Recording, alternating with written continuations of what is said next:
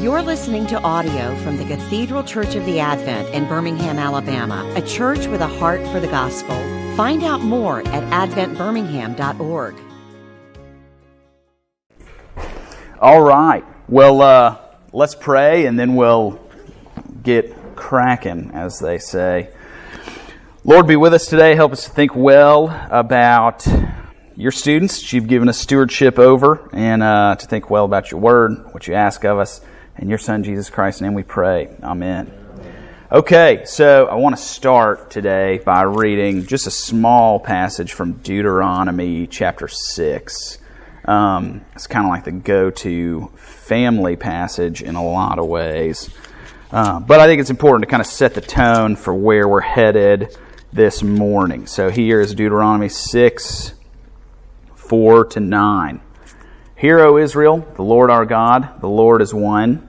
You shall love the Lord your God with all your heart, with all your soul, and with all your might. And these words that I command you today shall be on your heart. You shall teach them diligently to your children. You shall talk of them when you sit in your house, when you walk by the way, when you lie down, and when you rise. You shall bind them as a sign on your hand, and they shall be as frontlets between your eyes. You'll write them on the doorposts of your house and on your gates. The word of the Lord. Nice. Okay, so there's a lot about this passage I think is really important in terms of kind of orienting us to thoughtfully parent in an age of distraction. Um, and one of the first things that sticks out is that when Moses is talking about parenting, about sort of teaching your children in the way of God, that it all seems very ordinary. Like he doesn't say, hey, you know, send them to the camp meeting every August. You know, there, there's none of that. It's all very, hey, uh, verse 7, you'll teach them diligently. You'll talk of them when you sit in your house, when you're walking by the way, when you lie down, when you rise. You know, just kind of as you're going about your everyday life, that's where like real family discipleship occurs, mostly in the ordinary parts of your life. So, as I find my notes here, get ready to kind of go. I have like three points for us today, and then hopefully we'll have a minute or two at the end for questions, for just kind of conversations, etc. But yeah, this is pretty much just my. I've been working in youth ministry for six years. It's one of my last kind of regular Sundays in that role, so it feels good to just kind of say, hey, here's where we are from observing these Gen Zers for six years and trying to work with them here we are. This is the best I got for you. So, um, just three points, and we'll start with number one. Your job as parents is like the most important job in terms of your kids' spiritual development. We do a lot, you know, like we meet on Sunday nights, we have Bible studies in the morning, we do that dance as well as we can. But in terms of sheer waking hours, you guys have way more time with them, way more influence over them than anybody else, right? The things that you do over the course of your life and your discipleship with your kids will cash in way more than things we do, right? So, um, I think a, a good way to think about this is that we, youth pastors in general, supplement you guys as parents, not the other way around, right? Like you guys don't supplement our work in your kids' spiritual lives. We're there to support your work in your kids' spiritual lives. Does that make sense? Um, in His infinite wisdom, this is just the way that God has kind of ordained the world to go. Is that um, parents are primarily disciplers and raisers of their kids. Um, youth pastors, pastors, young adult pastors, other godly influences in the lives of your kids do a lot of good. They're necessary in a lot of ways and they're really wonderful influences. But at the end of the day, what you do and the kind of rhythms that you set in the lives of your kids will be most important for their ultimate spiritual growth. Study after study comes out and says that uh, children's long term spiritual health remaining in the faith after college, for example, right? Like after they go off to whatever state school and take the Faith Busters class, and uh, you know they get their intro to philosophy credit, and they come out asking all these questions that they think in 2,000 year history of the church nobody's asked before. Where did evil come from?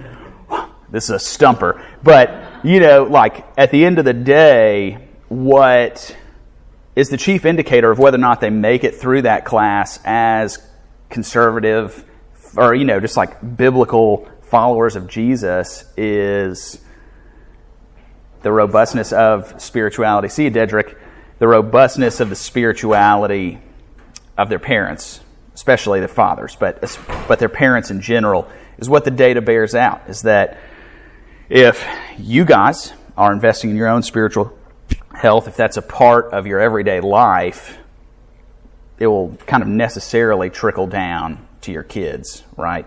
Um, so that I think is important is that um, youth pastors here, whatever church you go to, play a, a real and important role, but they also um, play a supplementary role. Um, so I think one more thing on this point is that uh, you catechize your kids more than you probably realize. And by catechize, I don't mean, you know, you sit down with the New City Catechism or, you know, like the 39 articles and y'all just like run through it. You get the flashcards out. Yeah, that's right. Um, but there is a sort of casual, implicit catechizing that goes on in your life every day, right? It happens to you guys, it happens to your kids for sure. Um, in super implicit ways, like hey, I don't need a new iPad, but like I just saw this commercial for this like ball and iPad Pro, and I'm thinking, man, I could like make some use out of that. Plants a little seed in your head, then you start seeing it everywhere. That's the kind of implicit catechizing that we have in mind, um, especially in more affluent, kind of middle, upper middle, upper class societies. That is, is going on, and it like happens with your kids as well. So, um, I think the probably the best way to say this is that you're catechizing your students a lot based or your children based off the choices that you make in your own life right? This is uh, i think a real th- i was talking to a parent not somebody who goes to this church but somebody who lives in a different state and you know, over the last like 18 months, it's been this big conversation about critical race theory. I, this hilarious to me as somebody who got a sociology degree. I like all my teachers are critical theorists. It's like you can't just like be like, oh, you know, they're teaching third graders critical race. But regardless, um, I, I was trying to tell this parent like, hey, critical race theory is not what's going to take your kid away from the church. Like it's not what's going to corrode your kid's confidence in the Bible and his confidence in the person of Jesus, as important as it is to kind of like think through and ask those questions and kind of assess, like, is this a meta narrative to view all of life through? The answer is no, but for critical race theory, not for the Bible, the answer is definitely yes for the Bible. Um, but the the issue is like, hey, bro, it's it's not critical race theory that's going to take your kids away from the church. To be honest, it's the ball field that's going to take your kids away from the church because over the course of their lives, they're making these decisions. Generally, families make these decisions to say, hey, you know, um, church is a good thing. We want our kids to be good, moral people, uh, and we want them to have a relationship with the Lord Jesus. But for this season of life, what's really important is the AAU tournament in Nashville, two or three weekends a month. Or it's the, um, I don't know, whatever the AAU equivalent is for soccer baseball out in New Hampshire for a month in the summer. You know, it's we're making when we make choices to say, hey, you know, we dig the discipleship thing, we're fans of the church, we love Jesus, and yet we're making choices that even outside of just the institutional church are like, hey, you got a lot of homework, so we'll skip family worship for the night, and then one night turns into three nights, turns into, you know, and we just make these kind of choices, especially as kids get older, that tell our kids implicitly, not explicitly. Explicitly is quite the opposite, but implicitly, we're telling students, hey, this is actually not as important as we say it is, right? So, in this kind of catechesis of your kids, it's just important for words to match actions. Does that make sense? We try, and I want to like say this is not like, you know, a law situation so much as it is just like, hey, this is a real thing. Like, this is what it's like raising kids in the 21st century. It's good to be aware of it because sometimes the most insidious rhythms that we fall into are the ones that we're not super aware of. So, worth keeping in mind on that front is the choices that we're making in our family lives. What are they saying to our kids about the priority or the impetus we're placing on spiritual health and a robust relationship with the Lord Jesus? That's my first point. Your job as parents is awesome, wonderful responsibility that God has stewarded you with um, is most important in the spiritual growth of your kids. Questions, comments, concerns before we move on to tech stuff. Yeah, Charlie. In the beginning, when you were talking about the different studies, mm-hmm. how the parents are most impactful, said something just quickly, like especially the dad. Yeah. That, what, did you mean by that? Yeah, I, that's just what the data says. Is that um, like there's a touchstone study. It's a little dated now, um, and several others, especially out of Europe, and then there's some in the United States, but especially market in Europe because of the secularity there. Um, is that for whatever reason, it seems to be that as goes the father spiritually in a very real way, so goes the family. And uh, to be perfectly frank with you, like my kind of observation is that women generally, for whatever reason, tend to be kind of predisposed might be the wrong word, but generally more predisposed to the spiritual life and the elements thereof.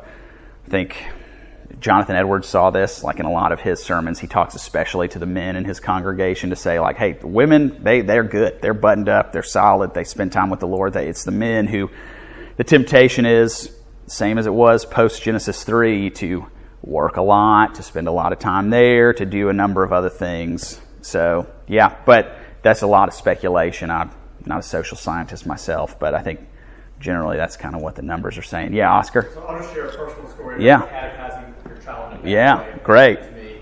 Uh, I uh, so I, I was kind of think I just think I always think like well you know like I do a really good job with work life balance and being with my family and I yeah. all my kids to school every day and I'm usually still home by five thirty. Yeah. So like late, late last spring I made this like frisbee golf golf course in the backyard and it's like 5.30, and I'm sitting here playing frisbee golf with my kids and thinking, I'm the best dad in the world. Yeah, yeah. And uh, uh, my oldest son tried to say something to me, and he said, I said, hold on, buddy, one second, let me finish this work email. Mm. And he said, you're always finishing a work email. And I was just like, Rush. Bro, what a gut punch. Yeah, man. Punch. But it was such a sober wake up call that you transitioned to point two. Sure. Him and I are all like vigilant about screen time. Yeah. And Ford's perspective was when you're present with us in the evenings, you're always sending a email. Yeah, you're not like fully present. But yeah. he's picking up like, well, Dad, it's okay for Dad to yeah, yeah. be on his screen because it's work, but it's not okay for me to be on my Switch or whatever. Yeah. Yeah, well, total gut punch. For sure, yeah. And then like, hey, look, I, my dad, my grandfather were like wonderful guys. They're great, great male influences for me. But I can like look two or three generations back and see this like blatant workaholism. My grandfather got a little better with my dad. Um, was a little more intentional just in general about keeping his BlackBerry in the case safe or whatever. Um, there's a throwback. I, does BlackBerry exist anymore? Um, but um, yeah, like kind of knowing like, hey, I grew up with. Uh, with a dad who like who worked a lot for my young life. And it was kind of like that sort of starts to at an early age form your ideas about what it looks like to be a grown up is to work a lot or to kind of always be on call or whatever. So sometimes you're even playing the long game there. I, and again it's important to this can kind of sound like oh my gosh like every bad decision I make is going to have these like 20 year consequences and these ripple effects are all going to be negative. It's, that's not at all what I'm saying the beauty of the gospel is that kind of baked into the cake is the thought that you're going to screw up way more than you get things right. Um, God's grace covers a multitude of shortcomings. Uh, you know, there's just no way to bat a thousand, or you know, probably even 100 um, when it comes to like raising your kids and, and getting to a place where you're like, hey, you know, we're we're doing everything right. It's just you know, that idol, it's got to come off the shelf. Like it's got to be crushed, or else you'll just, it'll be an awful experience. So, um, any other questions, comments, letters to the editor? Okay, we're going to talk about tech stuff real quick. Uh, this is kind of a horse that we beat so much, so I don't want to spend a ton of time here unless y'all have questions about it. Um, but I do think it's important. So, I'll say, like, phones are not bad. Like, not one of those people. It's like your child shouldn't have a phone until they're like, you know, able to be called for jury duty or something. But I will say, when it comes to like iPhones and stuff, as a junior high youth pastor, I think Lucy would say the same thing.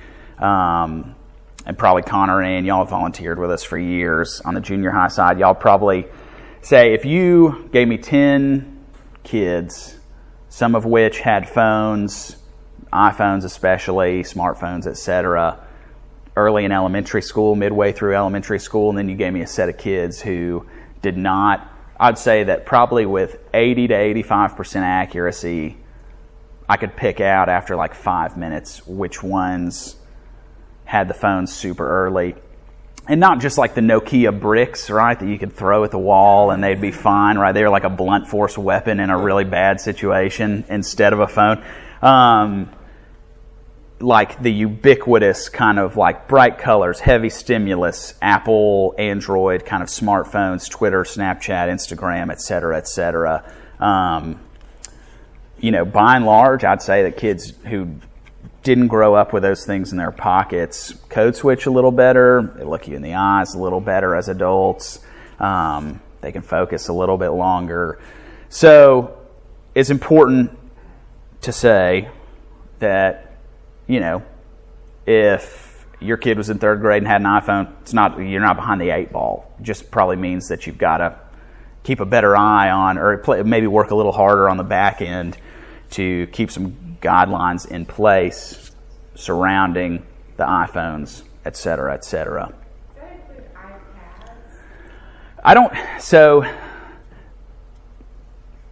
again, I'm not a social scientist. I would say though, based on some numbers, there's a unique thing about the ubiquity of a cell phone, right? Because, like, we all probably in this room grew up watching, I don't know, the George Clooney Batman or whoever on TV, right? So it's not, but you can't take the TV in you, with you in your pocket.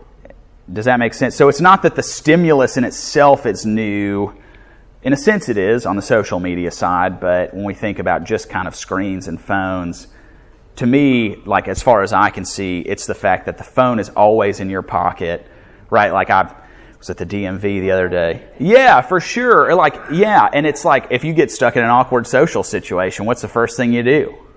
Okay, let's see what's on this like news app that I haven't read in a million years, but I, you know, like this is awkward and I need something to kind of like get me out of this situation instead of just fighting. Exactly. Yeah, for sure. As like a coping mechanism, definitely. So I would say like again, from what my like very fallible finite vision seems to be that iPads are less of a concern generally. I know like I know some families who have gotten to a place where they're like, "Hey, we have an hour of screen time every day." And I notice that as my boys get older, they get more and more irritable when we take the screens away, so we're just going to ditch it. Then I've heard folks say, hey, my boys or my girls do great with the screens. They come home, they're on the screen for an hour. It kind of gives them a chance to decompress. They don't really have to think about anything. And then they're angels after that. I think a lot of that's probably on a family to family basis. Yeah. Um, so um, our family was a bit like a social experiment Mhm. in a sense because Nice. I didn't have a television until I was like 21. Yeah, yeah. Turned on whatever to watch presidential debates, and I won't say what year. Sure. But, um, so the ability to um, to digest great literature for longer, Mhm. and then like it, you know, early on, Yeah. like eleven reading Jane Eyre, and then Yeah, on, yeah. and then my twenties reading all Dostoevsky. Sure. So Wow, yeah. The the amount of mental exercise to be able to get through the first ten chapters, Right. took- you know, it's like a marathon yeah, it's like a delayed gratification. So that now, um, not that I'm completely not, no, for that, sure. But that I value fabulous dialogue. Yeah. And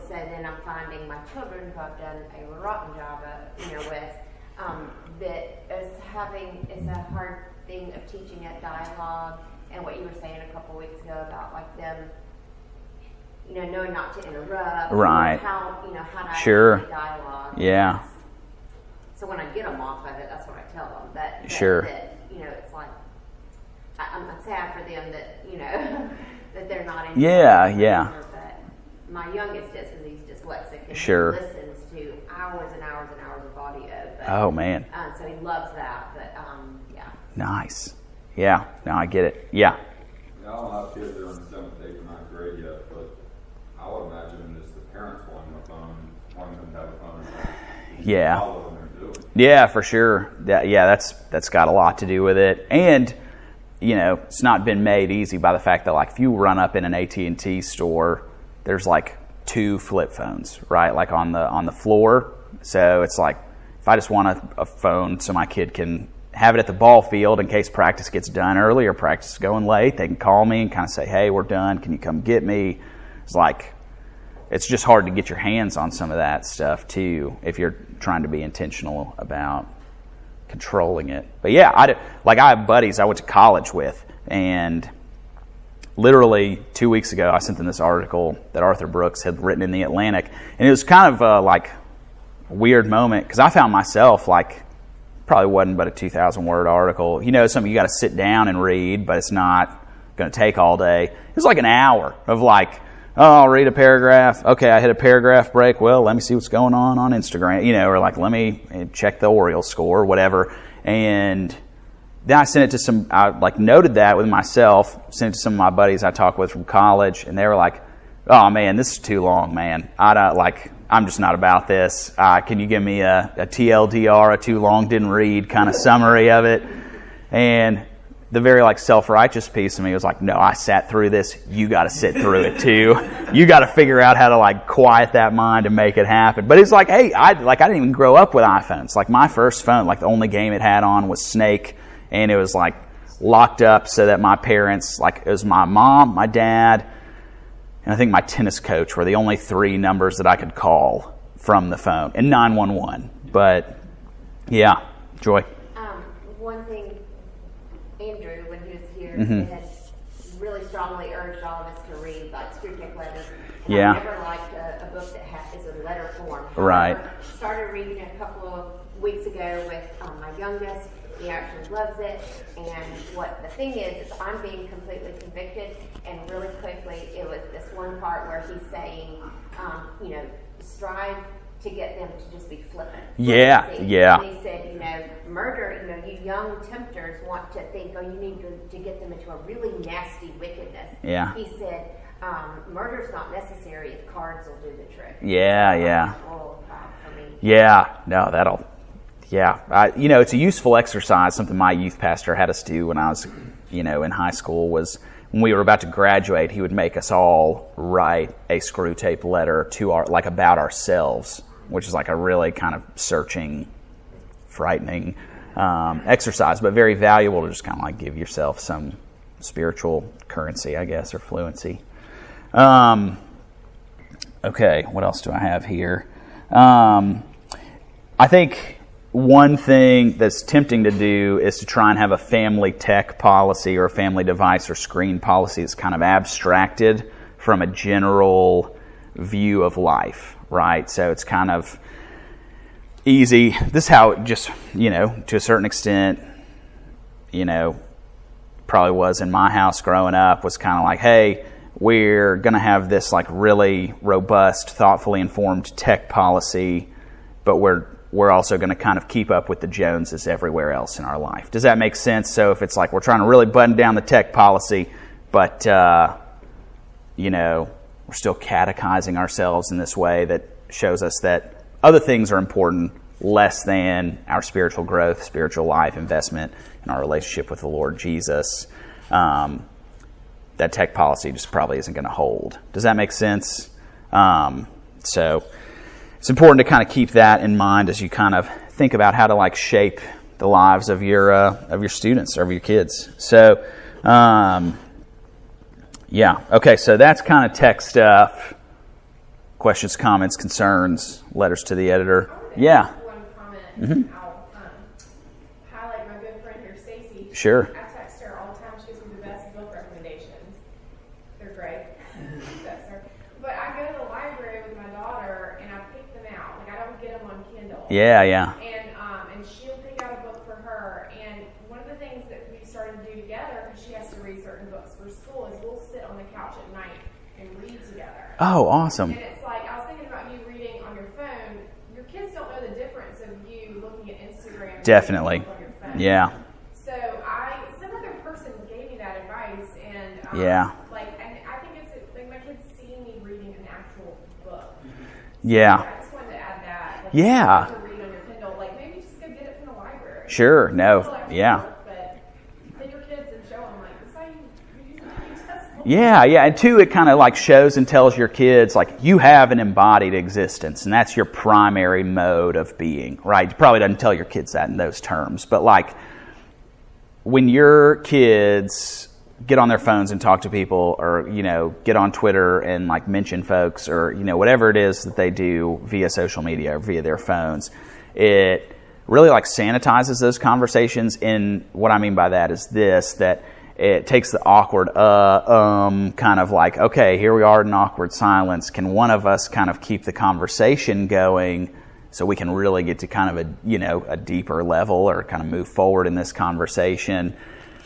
It makes it easier, right? Um, texting to a certain extent, to a larger extent, Twitter, Instagram, Reddit, whatever, is like relational skittles to the kind of fruit and nutritious food that like embodied communication is, right? Like when your body tells you it wants something sweet, it doesn't want Swedish fish, it wants the vitamins and minerals that are in an apple or a banana or, you know, meat or whatever it is.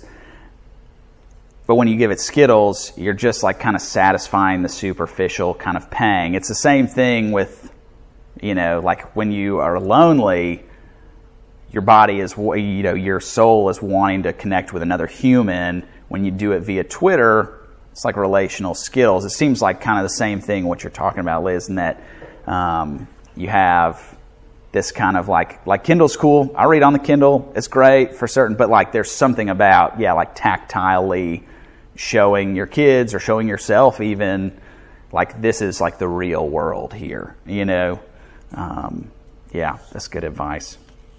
Um, okay, point number three: our frantic world. This is kind of related to the tech stuff. It's kind of related to point one as well. Um, we'll kind of move through this kind of quickly. Things I think are super rushed today. I don't, you know, know if you guys feel that. It seems like when I was a kid, we just had a lot of free time. You know, it's like you come home, did your homework, go outside and you play, and you kind of do whatever.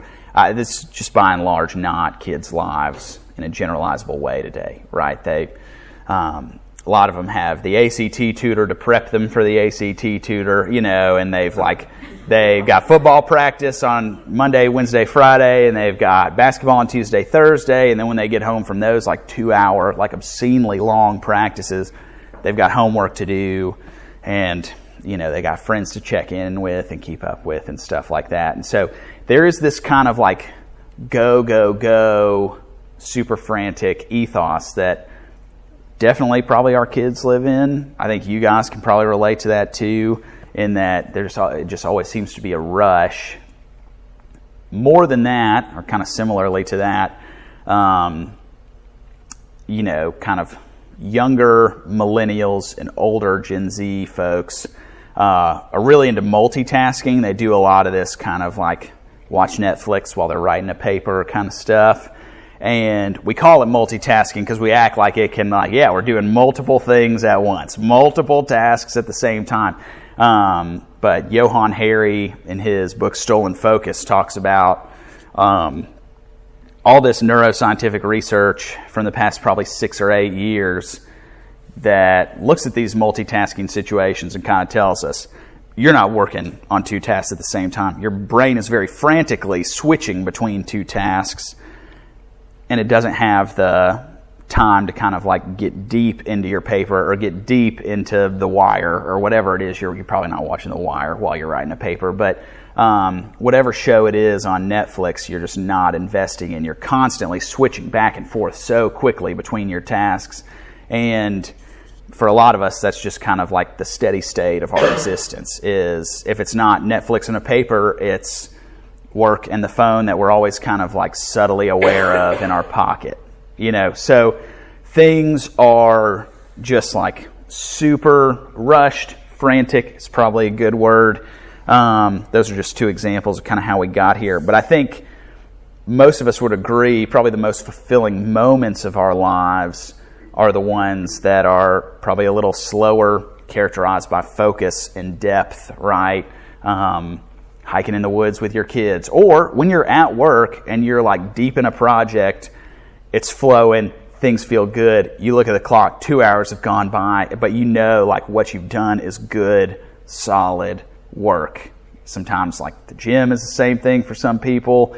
Uh, you know, depth and focus, I think, are ingredients of a fulfilled life instead of this general frantic ethos. Um, and so I think probably the antidote to that, to this frantic world, is to like just really try to inculcate in your family life and in your kids' life and in your life as well some kind of concept of a Sabbath, right? Does it need to be a whole day? That depends on how you read the Ten Commandments and their abiding significance for today, I guess. But it's probably worth it to try and take some time every day, whether it's like 5 to 6 p.m. or 5 to 7 p.m., and say, like, hey, we're going to be off the phones, we're going to be off work, we're going to turn the TVs off, we're just going to hang out in the backyard, play frisbee golf, or, you know, whatever the case may be, and just take some time and breathe and not have our minds and our focus and our commitments going bam, bam, bam, bam, from A to B to C to D to E to F, all the way down the line. Does that make sense? A lot of that's harder said than done, especially if you have multiple kids who are old enough to kind of be running around and have other commitments. Um, but I think there's big ROI on that.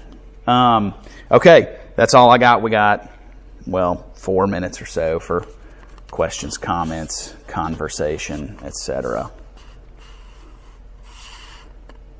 I was literally having a conversation with my son today about focus, and he said, look at a blank. Yeah, nice. Yeah, it's like, bro, you made that point for me. Yeah. Tucker, I, my, some of my friends who have older kids Yeah, yeah. have said that, particularly for kids who are like academically inclined, the amount of like schoolwork, homework, whatever, Yeah. is totally insane now. It is, yeah. Kids. What do you do with that as a parent? Yeah. I mean, do you step in and say we're not going to take this advanced class or whatever, or I mean, how do you? Yeah, man, that's a, you know, as somebody with an 11 month old, I feel like I have the authority to answer this question. Um, no, I think, you know, it's probably worth like doing some detective work to kind of see, like, hey, okay, what kind of, like, do we really have this much work or is my guy, I'm speaking because it's what I did in high school in my AP classes. It's like, we'd have a fair amount of time in class to do the work, but I just like, you know, wanted to jack around with my buddy in the corner of the classroom. You know, it's like, hey, I had 30 minutes of focused, quiet, controlled time to get some work done, and I just didn't use it. Sometimes that's the case. A lot of times it's not. Uh, it's probably worth just kind of, after you've barked up that tree, maybe chatting with a teacher, even before you sign up for classes, and saying, hey, we want to do this, but we also want to make sure that our child is like actually living life. You know, like our concern is that the workload is going to be really, really heavy. Um, you know, can you kind of walk us through what we can expect on a nightly basis? Because if it's going to be on average 90 minutes of homework for AP Lit, and then even Calculus AB is going to be another hour. That's like you get out at what three? That's already 5:30. Tack on sports practice, and that's probably seven. Dinner 7:30. You know, by that point, your kid's probably so exhausted they're about to crash anyway. And so, yeah, I think it's probably worthwhile. And two, you know, uh, Harvard stopped taking AP classes. Probably a bunch of other colleges are about to start doing the same thing, um, if for no other reason than it takes revenue away from them. But um, I, uh, It, it also might be worth asking as a fan. Like it's an okay question to ask. I want to normalize this as much as I can. I want my kid to go to a good college, whether that's Washington and Lee, or UNC Chapel Hill, or Dartmouth, or whatever. That'd be great. You know, like that. You, we all want that for our kids, for them to have these great educational experiences and go to these places that open doors for them in the future. It is okay to ask, hey, if we end up at the University of Georgia instead of Harvard, or if we end up at Mississippi State instead of Dartmouth, is that going to be okay?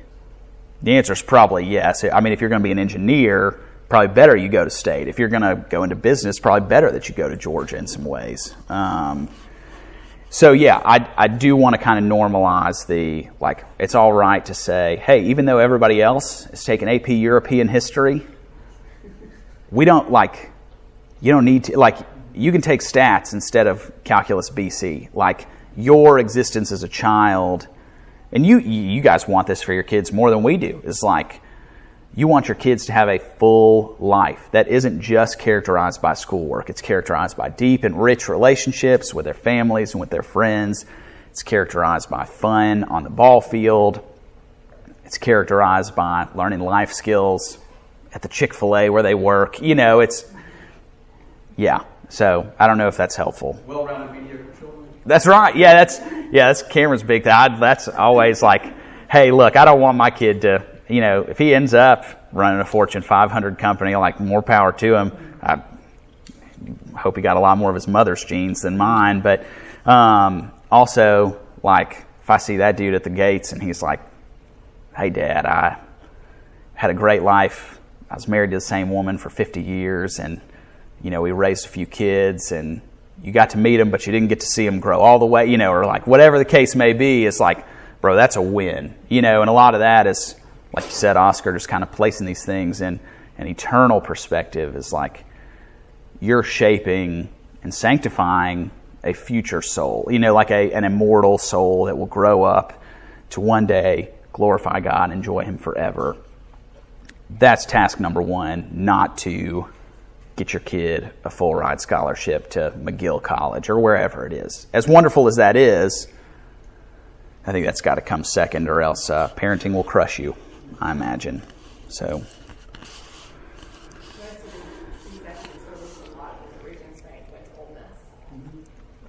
Can't win them all, but uh, yeah, I did go to state. Yeah, no, that's fine. I like Oxford. It's a great town. I, you know, wish there wasn't a school in it, but no, I'm just kidding. Um, yeah. Anything else before we uh, close in prayer and skedaddle? as they say. Well, I'll pray for us and then we'll uh, move along. Lord, thanks for this day. Thanks for your word. Thanks for these parents and um, folks who are just seeking to um, live life alongside one another before your face. Lord, we ask that you'd give us the grace to continue to do that. And um, yeah, guide us step by step. In your Son, Jesus Christ, name we pray. Amen.